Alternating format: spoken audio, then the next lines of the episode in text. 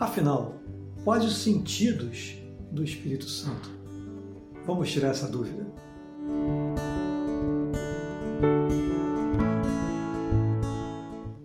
É, a primeira observação que eu faço com relação ao título desse pequeno vídeo, né? Os sentidos do Espírito Santo. Está no plural, justamente para poder designar que o Espírito Santo, ao longo dos séculos, teve vários sentidos, vários significados, vários símbolos para o representar.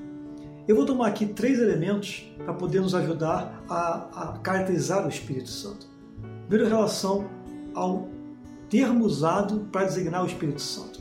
O primeiro termo foi o termo hebraico ruah, que é uma palavra de gênero feminino. Depois transformou-se em pneuma, que é uma palavra grega de gênero neutro.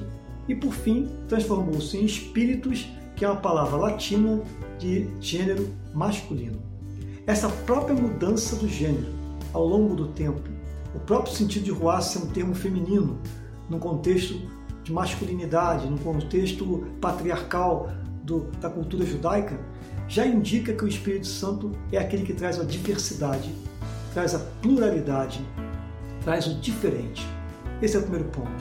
O segundo ponto é com relação ao vento impetuoso. O episódio do Mar Vermelho, por exemplo, quando o vento é soprado sobre o mar, o mar se abre em duas paredes e o povo judeu pode passar a pé enxuto pelo meio do Mar Vermelho. Então indica já um sentido de salvação.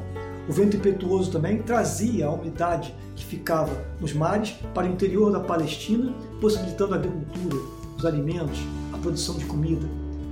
E também, por outro lado, o vento impetuoso também é capaz de destruir. O povo judeu tinha essa experiência que o vento muito forte também destruía as coisas. Nesse sentido, o Espírito pode ser entendido como sendo força, poder. E por fim, tem um sopro, o sentido de sopro. Todos nós sabemos, reconhecemos já, o episódio em que Deus pega o barro, faz um bonequinho de barro, sopra isso nas narinas, dando-lhe vida. Então o Espírito é aquele que traz a vida. O boneco de barro, que era um ser inanimado, sem vida, passou a ser um, um ser com vida, animado. Esses três poucos elementos, que só citei aqui, existem outros, estão presentes também no evento de Pentecoste, que vai acontecer no próximo domingo. Nós pensamos um pouquinho, a língua de fogo que caiu sobre cada apóstolo, dá-lhes cada um deles um dom diferente.